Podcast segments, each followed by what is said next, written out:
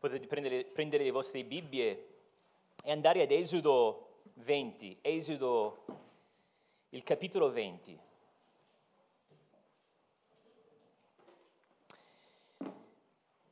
Oggi inizier- inizieremo um, il nostro studio dei Dieci Comandamenti nel senso proprio. Abbiamo fatto due studi di introduzione. Volevo farne una terza, però ho detto no, non posso. A mia moglie ho detto ba- basta introduzioni, scherzo. Um, però oggi vogliamo affrontare il primo comandamento. E in un certo senso possiamo dire che questo primo comandamento co- contiene tutti gli altri. Insomma, se possiamo abbracciare questo primo comandamento, se possiamo sottometterci a, a questo insegnamento, se saremo pronti, preparati per poter inginocchiarci davanti a tutti gli altri. Vorremmo leggere questo comandamento per poi pregare e poi inizieremo il nostro studio. Esodo 20 e noi leggeremo i primi tre versetti. Allora Dio pronunciò tutte queste parole. Io sono il Signore, il tuo Dio, che ti, che ti ho fatto uscire dal paese di Egitto, dalla casa di schiavitù. Non avere altri dei oltre a me. Preghiamo. Signore, non vorremmo mai avvicinarci a, questo versetto, questo comandamento eccelso, questo, questo comandamento santissimo, fidandoci di, noi stessi. Ergiti, Signore, agisci, che lo Spirito possa darci la grazia per vederci chiaramente. Padre, non, non è mai facile vedere la nostra ipocrisia, vedere la nostra idolatria però compungici nel cuore affinché vediamo proprio queste cose per poi coltivare nel nostro cuore una vera adorazione che piace a te. Preghiamo queste cose in nome di Cristo. Amen. Abbiamo bisogno, forse più che mai, della bellezza del monoteismo trinitario, che è proprio l'argomento del primo comandamento. A volte diamo per scontato di essere monoteisti. Sì, c'è un solo Dio, ovvio, conosciamo tutti tal fatto.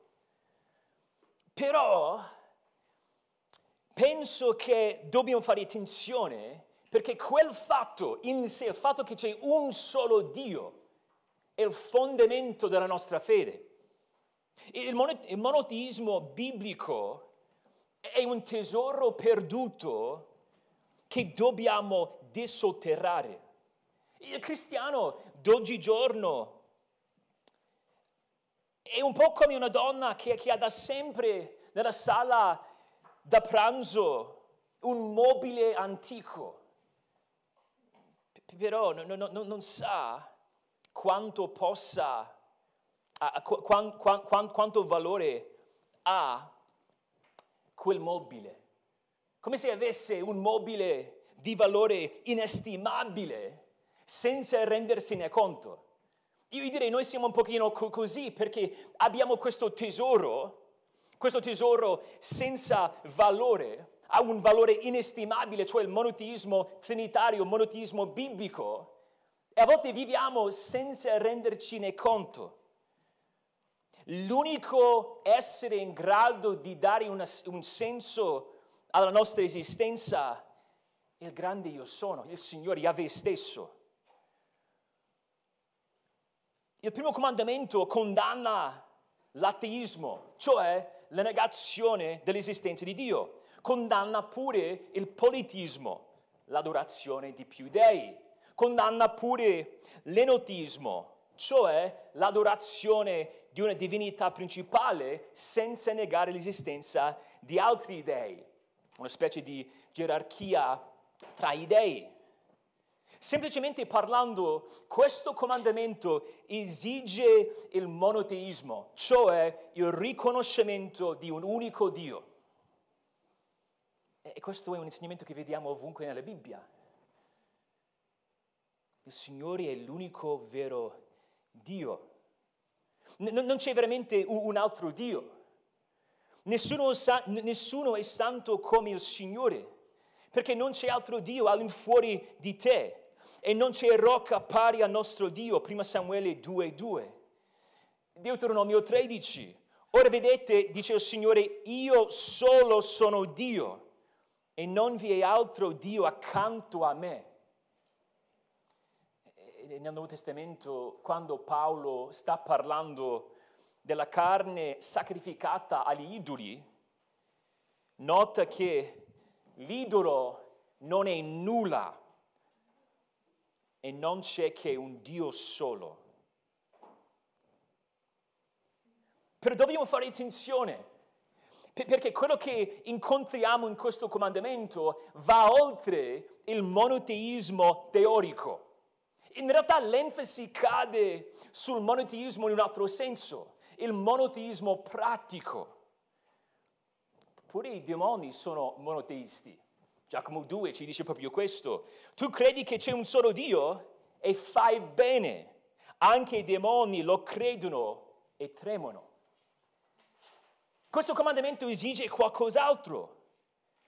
Sono demoni in un certo senso, uh, sono, de, de, i demoni sono monoteisti in un certo senso, però visto che non adorano il vero Dio, non sono monoteisti nel senso pratico, non hanno un vero rapporto salvifico con il Signore. E se, se state guardando il versetto 3, cioè il primo comandamento, si, si vede fin da subito che ha a che fare con il nostro rapporto. Il Signore sta parlando a noi, non avere. Non, non ci sono altri dei, però qui si tratta del nostro rapporto con, con l'unico vero Dio. Insomma, siamo monoteisti nel senso biblico, siamo monoteisti pratici quando viviamo come se credessimo veramente che ci fosse un solo Dio. Dio è uno. E così tutto il mondo dichiara la sua esistenza abbiamo il seme della divinità nel nostro cuore. Ecclesiasti 3 ci dice che abbiamo uh, l'eternità incisa al nostro cuore, sappiamo che Dio esiste. Però qui non è soltanto un, una questione intellettuale, stiamo parlando di, di, di qualcosa che, che, che va oltre la mera conoscenza che c'è un solo Dio. Un teologo di nome Moller commenta che l'esclusività è inerente al monoteismo. L'esclusività è inerente al monoteismo. In altre parole, visto che c'è un solo Dio e non ci sono altri dei, dobbiamo a quel Dio tutta la nostra adorazione è, è detta um, in una sola frase. Ecco l'insegnamento di questo comandamento. Il primo comandamento esige l'adorazione esclusiva dell'unico vero Dio. La sua unicità esige l'esclusività della nostra adorazione. Si deve ubbidire al primo comandamento adorando il Signore. E se volessimo parlare della differenza tra il primo comandamento e il secondo comandamento, potremmo dire che il primo tratta l'oggetto della vera adorazione, mentre il secondo comandamento tratta il modo in cui quell'unico vero Dio debba essere adorato. In un certo senso possiamo parlare del, dell'enfasi sul lato interiore nel primo comandamento e un'enfasi sul lato esteriore nel secondo comandamento. Se vogliamo capire questo comandamento, dobbiamo adorare il nostro Dio. abbiamo detto nell'ultimo studio che quando vediamo quello che non dobbiamo fare, non dobbiamo avere altri dei, dobbiamo pure considerare il lato positivo, cioè ciò che dobbiamo fare. Gesù stesso um, po- poteva riassumere questo comandamento dicendo che dobbiamo amare il, Dio, il nostro Dio, il Signore il nostro Dio, con tutto il cuore, con tutta l'anima, con tutte le nostre forze, con tutta la nostra esistenza. E parlava dell'adorazione. Andate qualche pagina avanti. Esodo 34. Esodo 34, 14, vediamo un linguaggio molto simile. Nel versetto 13 dice, demolite i loro altari, frattumate le loro colonne, abbattete i loro idoli. Tu non adorerai altro Dio, 34-14, eh, tu non, tu non adorerai altro Dio perché il Signore, che si chiama il geloso, è un Dio geloso. Il nostro Signore non accetterà una condivisione della sua gloria. Il nostro Signore è un Dio geloso. No, no, non vuole, no, non possiamo permetterci di spartire la sua adorazione. Non possiamo parlare di venerazioni di, di personaggi, di, di, di, uomini, mentre parliamo di adorazione di Dio. Ogni lode è dovuta all'unico vero Dio. E non, non accetterà altro che una dedica, dedizione, una devozione totalizzante. Deuteronomio 10. Deuteronomio 10 è un, testo a cui faremo riferimento più volte perché qui si espande su questo concetto di adorazione. In realtà c'è tutto un lessico di adorazione. Spesso si, si vede il verbo servire, temere, e, e, tutti questi verbi fanno parte del, del, dell'idea um, di, di, un culto, di, di adorazione. Leggiamo Deuteronomio 10 nel versetto 20. Temi il Signore, il tuo Dio, servilo, tieniti stretto a Lui e giura nel suo nome. Egli è l'oggetto delle tue lodi. È il tuo Dio che ha fatto per te queste cose grandi e tremende che gli occhi tuoi hanno viste. L'adorazione è la risposta adeguata a quello che il Signore fa nel mondo in generale e nel vito, nella nostra vita specificamente. Nel versetto 21 di Deuteronomio 10, 21, egli è l'oggetto delle tue lodi. Dobbiamo capire che, e potete um, tornare ad Esodo 20, che, che, che quando noi crediamo a qualcuno, ma, ma credi in Dio, la persona media forse dice sì, dai, certo. Però lì si parla di un Dio generico. Dico, quale Dio? Ma sai Dio nel senso generale. Quello non è il monoteismo biblico. Stiamo parlando di un Dio specifico e dobbiamo chiarire quello fin dall'inizio. E ciò è molto importante perché nel vicino Oriente antico, cioè il contesto storico in cui erano dati i Dieci Comandamenti, non era così. Il monoteismo non era la norma, anzi, Israele era circondato su tutti i lati da nazioni politeistiche, cioè, cioè avevano più dei.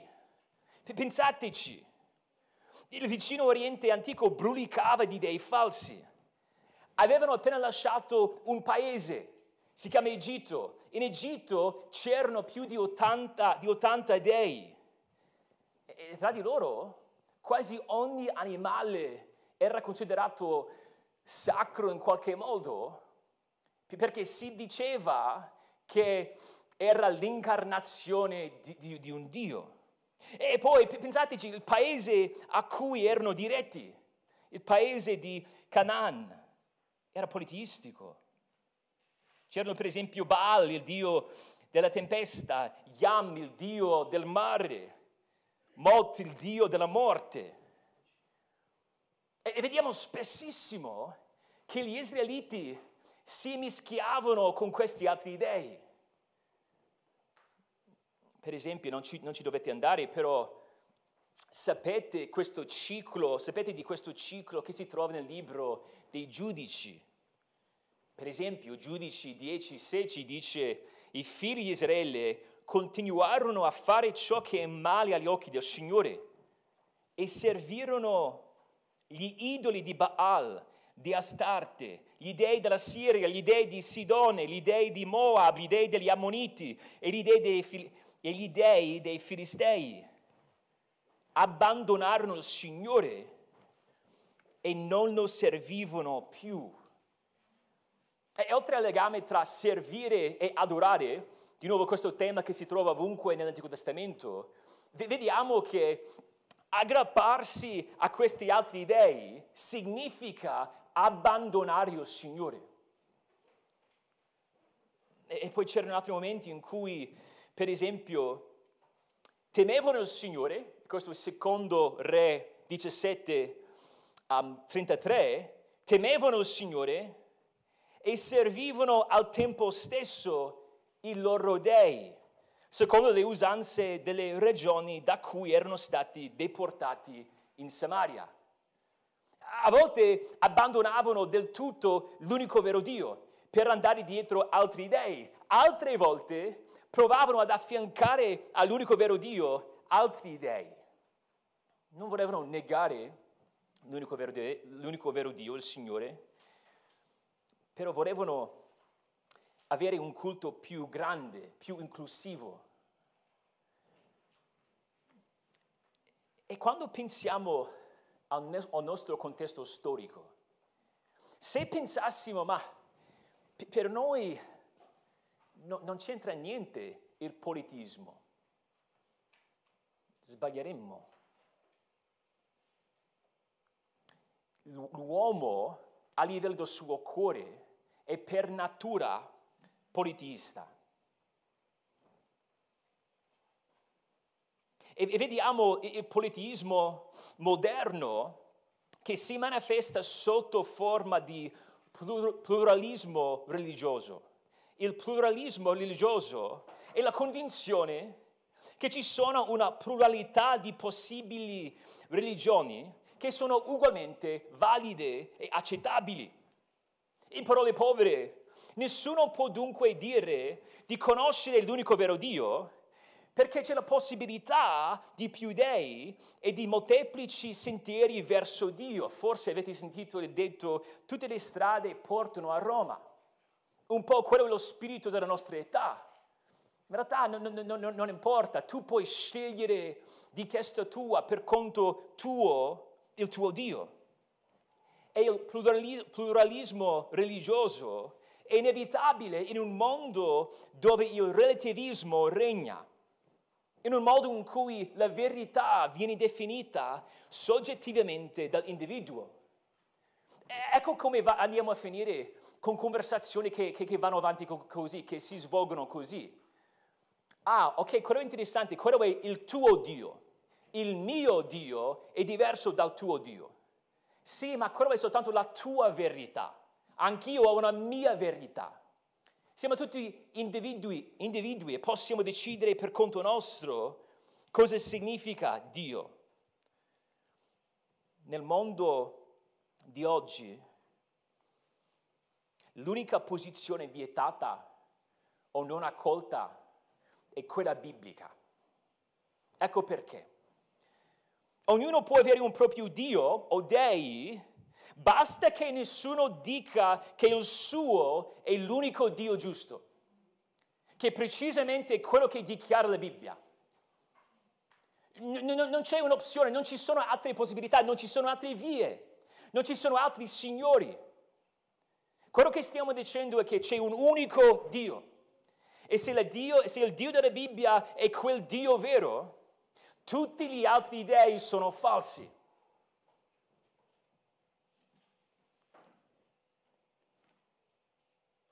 dobbiamo lottare contro il politeismo nel nostro cuore.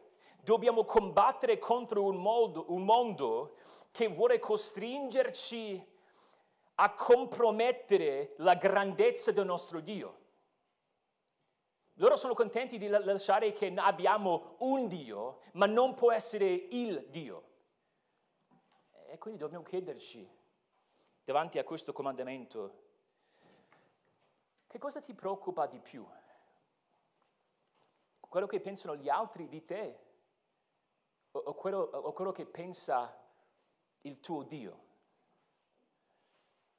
Perché possiamo dire qui, qui all'inizio di questo studio, adoriamo Dio quando ci importa di più quello che pensa Lui di noi, anziché quello che gli altri pensano di quello che facciamo. Dobbiamo adorare in modo, secondo il catechismo di Heidelberg, un catechismo um, della Riforma, Dobbiamo adorare così da rinunciare a ogni creatura piuttosto che fare, piuttosto che fare la minima cosa contrariamente alla sua volontà.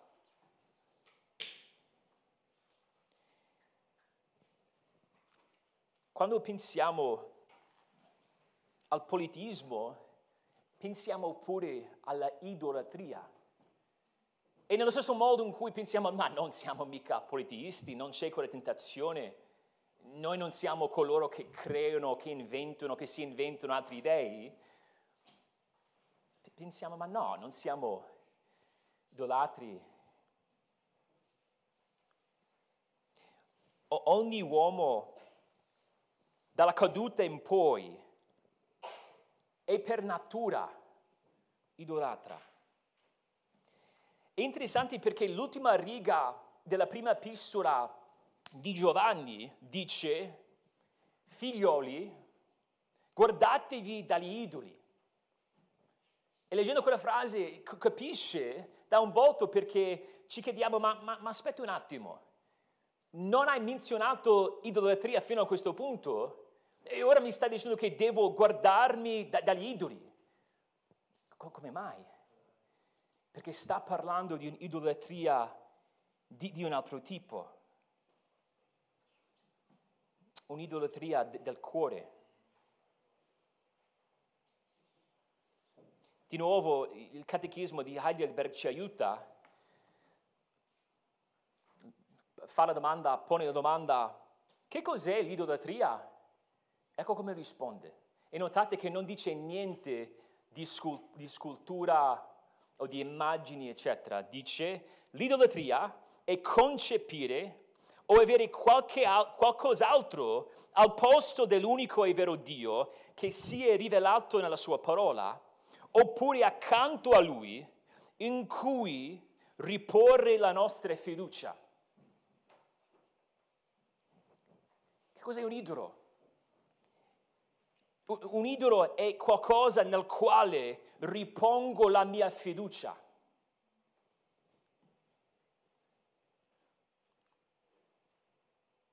Parlando dei leader di Israele, Ezechiele 14 dice, questi uomini hanno innalzato idoli nel loro cuore. Andate di nuovo a Deuteronomio 10. Vi ho detto di tornare ad Esodo 20, ora tornate a Deuteronomio 10. E vediamo pure qua l'enfasi sull'uomo interiore.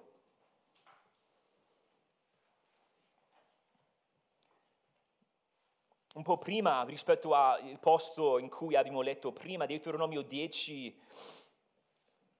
12, 10, 12. E ora Israele, che cosa chiede da te il Signore, il tuo Dio? Se non che tu temi il Signore, il tuo Dio, che tu cammini in tutte le sue vie, che tu non lo, non lo ami e servi il Signore, il tuo Dio, con tutto il cuore e con tutta l'anima tua e che tu osservi per il tuo bene i comandamenti del Signore e le sue leggi che oggi ti do.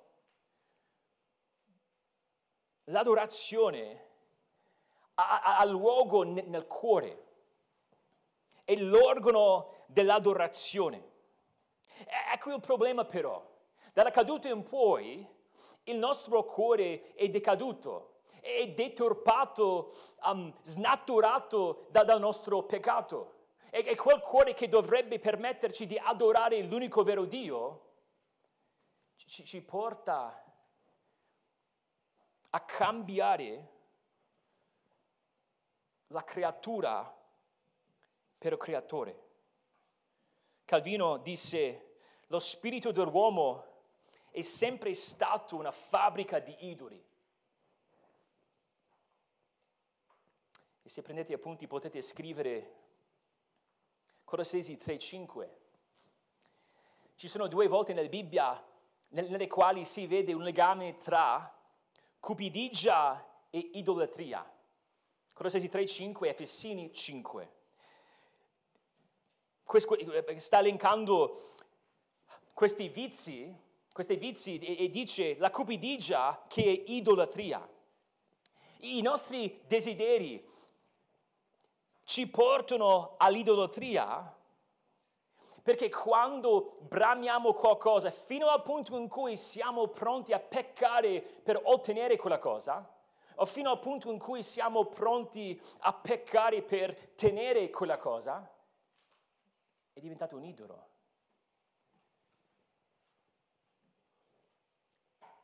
i idoli del cuore sono desideri peccaminosi, il bramare qualcosa che va contro la volontà di Dio, oppure il bramare qualcosa di lecito, però bramare quella cosa così tanto di essere pronto a peccare per ottenerlo. La cosa che dobbiamo capire, se vogliamo capire l'importanza di questo primo comandamento, è che siamo tutti adoratori. E, e sbagliamo se pensiamo, ma sì, a volte adoro Dio, però quando non adoro Dio, no, non sono in quel momento veramente un adoratore. Sbagliamo. E infatti quello che vediamo è che siamo adoratori in ogni momento.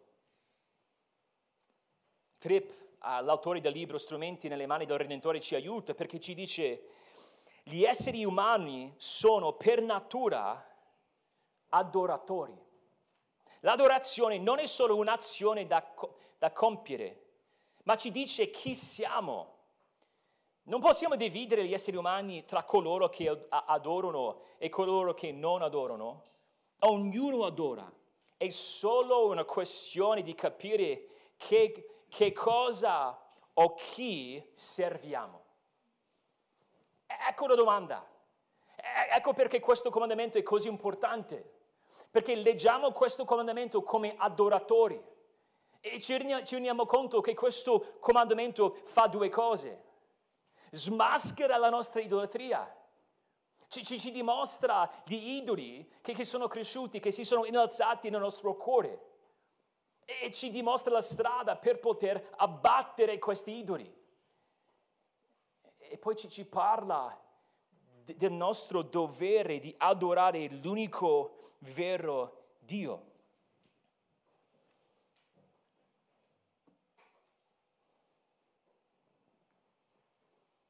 Cosa significa, diciamo, in sé il peccato? Cos'è il succo, il nucleo, la, la noce del peccato?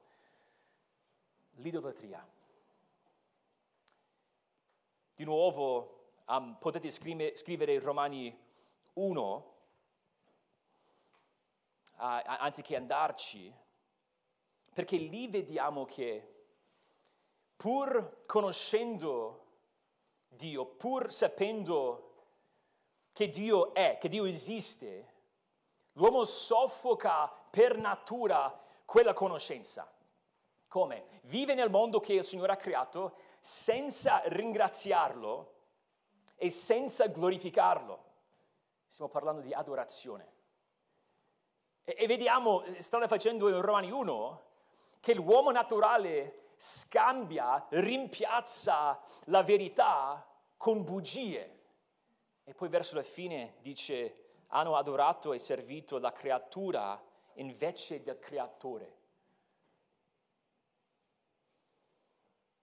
Allora voglio chiedervi stamattina,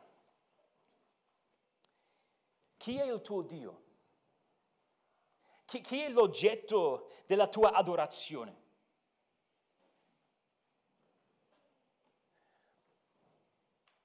E dobbiamo fare attenzione perché se saltiamo questo versetto, cioè il primo comandamento, Esodo 23, per poi provare ad impegnarci per soddisfare gli altri, cioè gli altri nove comandamenti, commetteremmo un errore gravissimo. Perché tutto il resto è il prodotto di questa adorazione. E non possiamo mai dimenticarci del fatto che questi non sono, non rappresentano regole che ci dicono come renderci accettabili agli occhi di Dio. Anzi, proprio il contrario. È Dio che agisce per prima, è Dio che salva. I dieci comandamenti rappresentano il modo in cui dobbiamo condurci in quanto popolo di Dio. Possiamo dire che il primo comandamento contestualizza tutti gli altri nel nostro rapporto con il Signore.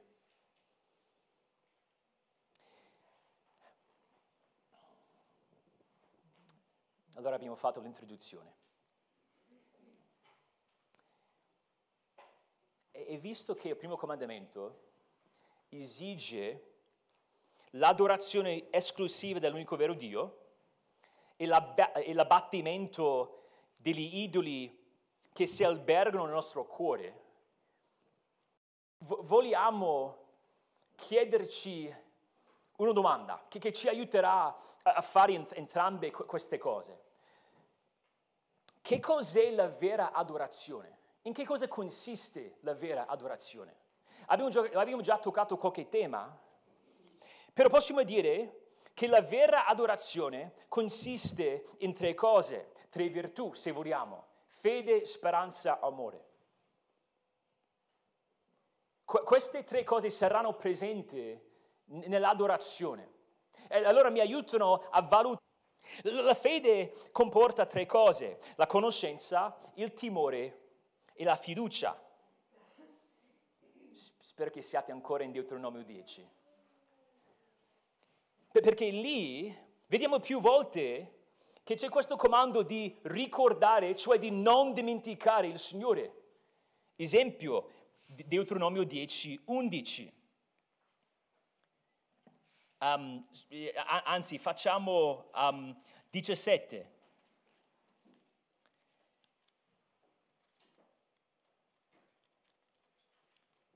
E ora vedo che ho sbagliato il versetto.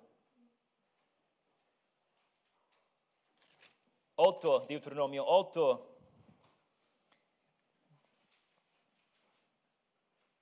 Eccoci, scusate, dal versetto 11.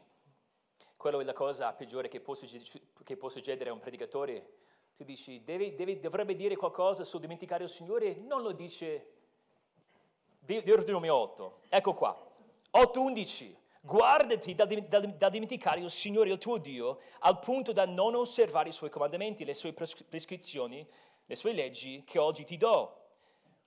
Vediamo la stessa cosa nel versetto 17. Guardati dunque dal dire in cuor tuo, la mia forza e la potenza della mia mano mi hanno procurato queste ricchezze. Ricordati del Signore tuo Dio. Insomma, non possiamo fidarci di un Dio ignoto. Dobbiamo conoscere il Signore, dobbiamo immergerci nella Sua parola. Noi esistiamo per adorare questo Dio. Noi non decidiamo chi è questo Dio, anzi funziona a, senso unico. È il Signore che ci dice chi è il Signore che si rivela. Infatti, Deuteronomio 20, il primo comandamento dice no, no, non avere altri dei oltre a me. Chi è il me? A chi si, si riferisce quel pronome in quel contesto? Dobbiamo andare al versetto 2. i primi due versetti, parla di Yahweh stesso, il Signore, Signore tutto maiuscolo, il Dio che si è rivelato ad Abramo al pugno ardente, il vero Dio. Non si tratta di nuovo di un monoteismo generico, un Dio amorfo. Dobbiamo conoscere l'unico vero Dio che ha dato il suo nome al suo popolo. Il vero Dio che esiste da sempre, sussiste da sempre in tre persone, Padre, Figlio, Spirito Santo. Vediamo gli accenni a tal fatto già a Esodo 3, nel personaggio dell'agnello di Yahweh, l'agnello del Signore. E poi vediamo nel Nuovo Testamento che non possiamo avvicinarci al Padre se non per mezzo del Figlio. È il Figlio che spiega il Padre e poi Padre e Figlio mandano lo Spirito. E per mezzo dello Spirito possiamo conoscere il Figlio e il Figlio ci porta al Padre. Dobbiamo conoscere questo Dio per poter adorarlo. Però spesso non facciamo altro che conoscere i nostri desideri, meditare su quello che vogliamo noi, capire il nostro piano, la nostra volontà. Però la fede comporta anche il timore. Andate ad Esodo 14, Esodo 14. Vogliamo continuare a ribadire che i dieci comandamenti sorgono da, dall'Esodo. Esodo 14 descrive la narrativa de, del Mar Rosso. Dopodiché Esodo 14, verso la fine, nel versetto 31, l'ultimo versetto, Israele vide la grande potenza con cui il Signore aveva agito contro gli egiziani. Il popolo perciò ebbe timore del Signore credete nel Signore e nel suo servo Mosè. Vediamo il legame tra um, temere o il timore e la, la fede. Quando crediamo in Dio dobbiamo conoscere chi è, però il timore è la risposta giusta alla conoscenza di Dio. Cioè, avendo capito chi è per mezzo delle sue opere, ad esempio il Mar Rosso, rispondiamo con reverenza, umiltà e un cuore infranto. La paura degli uomini, dall'altro canto, è una trappola. Secondo Galati 1, se temiamo l'uomo, se abbiamo la paura dell'uomo, non possiamo avere il timore de- de- del Signore. E poi c'è la fiducia. Ovunque ci sono questi comandi di confidarsi o di confidare nel Signore. Proverbi 3:5, confida nel Signore con tutto il cuore e non, non, ti appoggiare sul tuo discernimento. Maledetto l'uomo che confida nell'uomo e fa della carne il suo braccio. Geremia 17, il cui cuore si allontana dal Signore. Ci allontaniamo dal Signore quando confidiamo nell'uomo quando iniziamo a pensare che la sua potenza possa bastarci. Lutero scrisse grande, nel suo grande catechismo, ciò a cui tu fissi il tuo cuore e di cui ti fidi, questo è veramente il tuo Dio.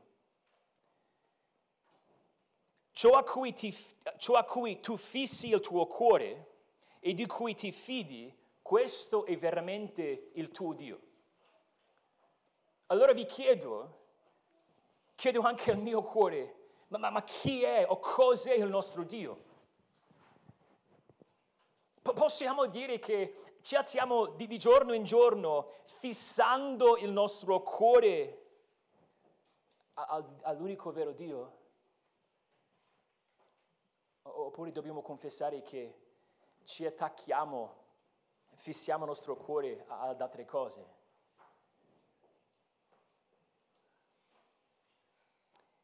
Ci vuole la fede. non si può adorare il Signore senza la fede. E no, non si può adorare l'unico vero Dio senza la speranza. Nella vita guardiamo sempre avanti, chiediamo aiuto per il futuro, ci rendiamo conto che non rimaniamo nella, nel, nel, presente, pensiamo a, a domani. In che cosa o su che cosa poni la tua speranza? In che cosa speri? E possiamo rispondere a quella domanda chiedendoci, ma per che cosa prego per il futuro? Quando penso, ma la mia vita sarà molto meglio se ho soltanto questo o, quello. E ecco il modo in cui vediamo in che cosa speriamo. Andate a Salmo 130.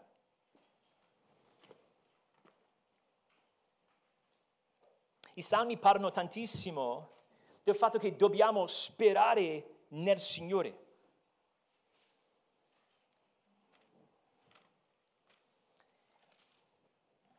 Salmo 137. O Israele, spera nel Signore perché presso il Signore è la misericordia e la redenzione abbonda presso di Lui. I salmi parlano di attendere il Signore, di aspettare il Signore, di rifugiarsi nel Signore, nel suo piano. Dio um, è il nostro Dio, il Signore è il nostro Signore, agisce per il nostro bene.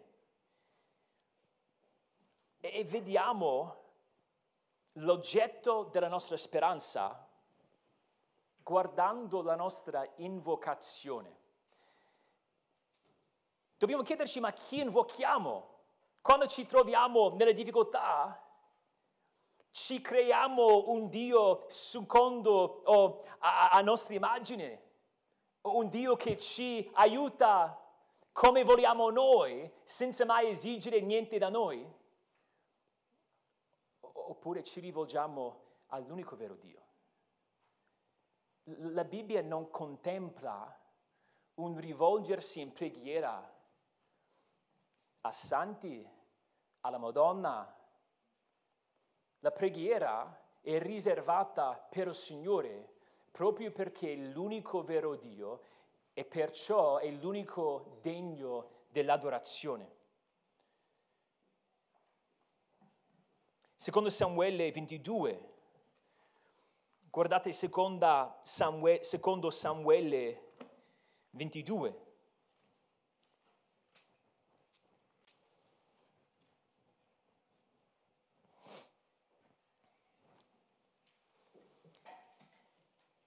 Leggiamo nel versetto 2. Queste sono parole di Davide, un canto di riconoscenza. Signore è la mia rocca, la mia fortezza, il mio liberatore, il mio Dio, la mia rupe in cui mi rifugio, il mio scudo, il mio potente salvatore, il mio alto rifugio, il mio asilo. È un mio salvatore che tu mi salvi dalla, dalla violenza. Io invocai il Signore che è degno di ogni lode e, fu salv- e fui salvato dai miei nemici. Vediamo lì i legami tra lode e invocazione lodiamo il Signore dipendendo da Lui. Il nostro aiuto è nel nome del Signore. Non c'è nessun altro che può aiutarci. Però nell'idolatria i nostri idoli ci portano ad immaginare che possiamo decidere noi quello che dovrebbe succedere nel futuro. Creiamo un nostro piano, una nostra idea ci immaginiamo artefici del nostro destino. E se andate ad Isaia 44,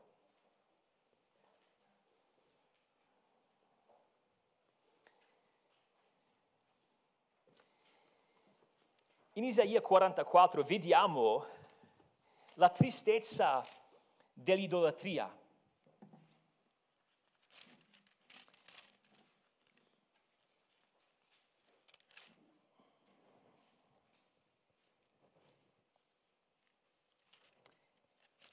Iniziamo a leggere nel versetto 9.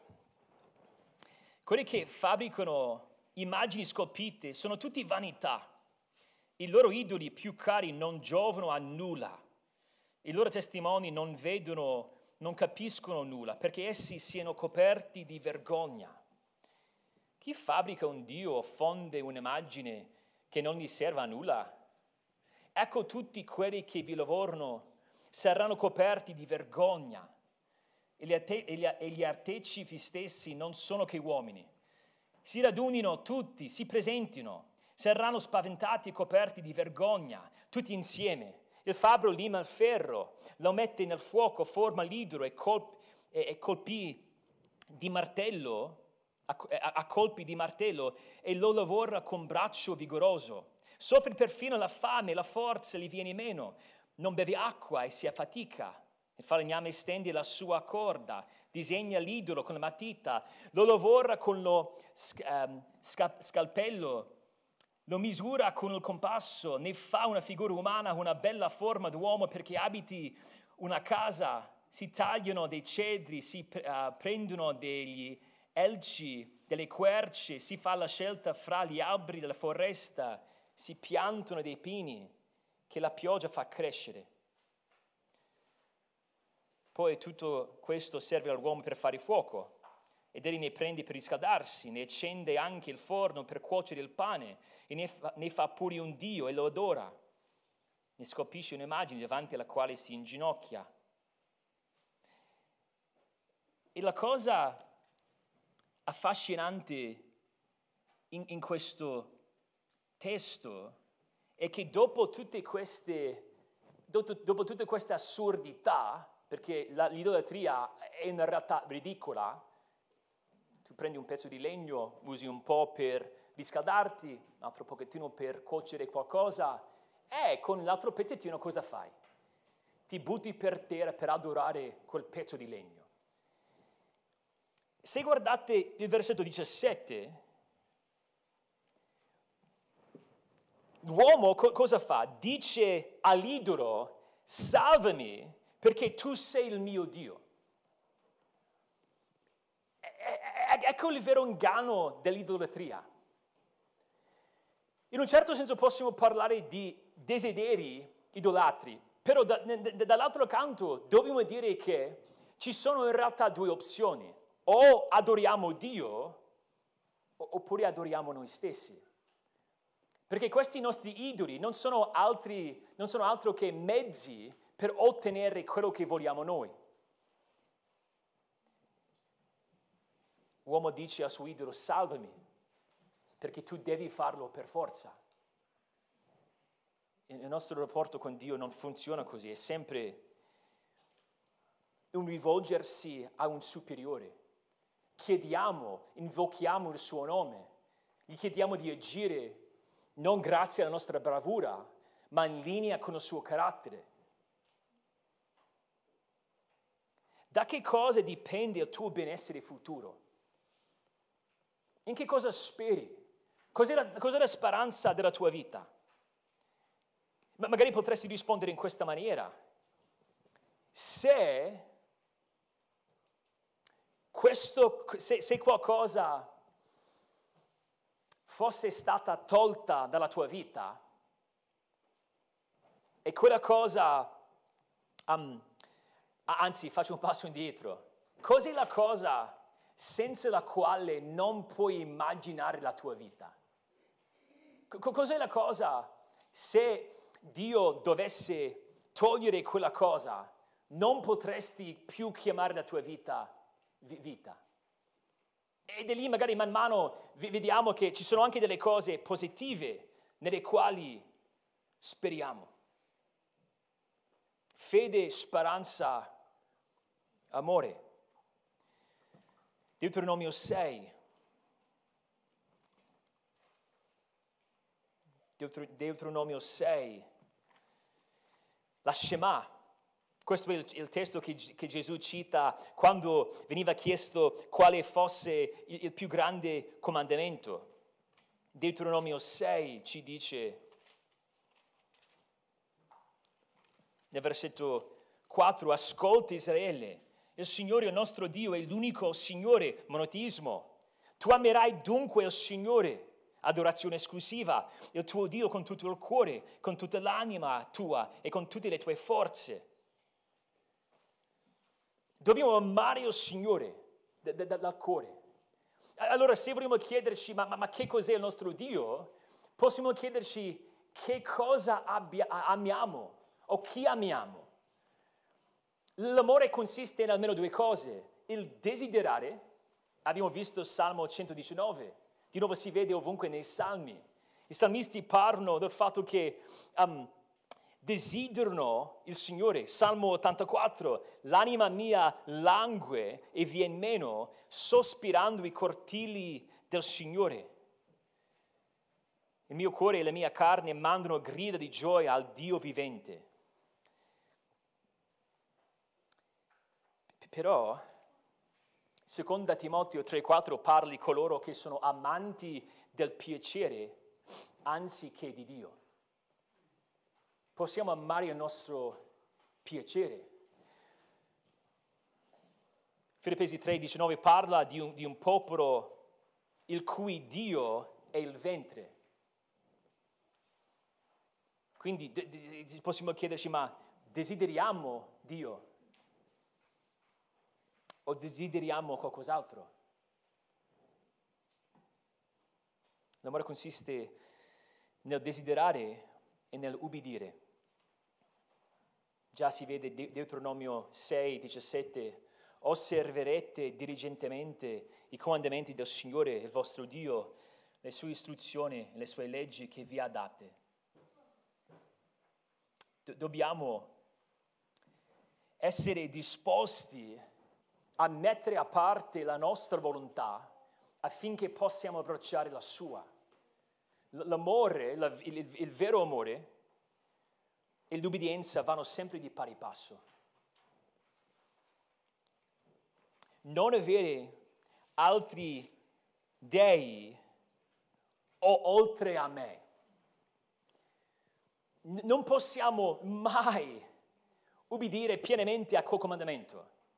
E vi dico che l'idolatria sarà una cosa contro cui dovrai lottare per tutta la, sua, la tua esistenza terrestre do- dobbiamo rivolgerci a, a Gesù Cristo. Ed, è degno della nostra fiducia perché ha ubbidito perfettamente a questo comandamento. Ne abbiamo già parlato nell'ultimo studio, però concludiamo in Matteo 4. Matteo 4. Il nostro cuore è una fabbrica di idoli grazie alla caduta di Adamo. Siamo in Adamo, siamo figli di Adamo. E a causa di quello che ha fatto Adamo, siamo schiavi del peccato. Però Gesù non fallì come aveva fatto Adamo. Adamo era tentato in un giardino, Gesù era tentato nel deserto. E vediamo in Matteo 4 che risponde alla luce del primo comandamento. Matteo 4, 9. Anzi, iniziamo dal versetto 8. Di nuovo il diavolo lo portò con sé sopra un monte altissimo. Gli mostrò tutti i regni del mondo e la loro gloria e gli disse, tutte queste cose ti darò se tu ti prostri a me e mi adori. Allora Gesù gli disse, vattene, vattene Satana, perché sta scritto, adora il Signore Dio tuo e a Lui solo rendi il culto. Se noi vogliamo mai crescere nella nostra capacità di adorare esclusivamente l'unico vero Dio e di abbattere gli idoli che si trovano nel nostro cuore, dobbiamo correre da Gesù perché l'unico, l'unico che, che, che, non ha mai um, infranto quel comandamento ed è l'unico che può fornirci la grazia per poter crescere veramente. Preghiamo, Signore, ti ringraziamo per questo studio, ti ringrazio perché abbiamo bisogno di capire nuovamente, con freschezza, l'importanza del monoteismo biblico. Padre, aiutaci, apri i nostri occhi. Preghiamo tutte queste cose nel nome di Cristo. Amen.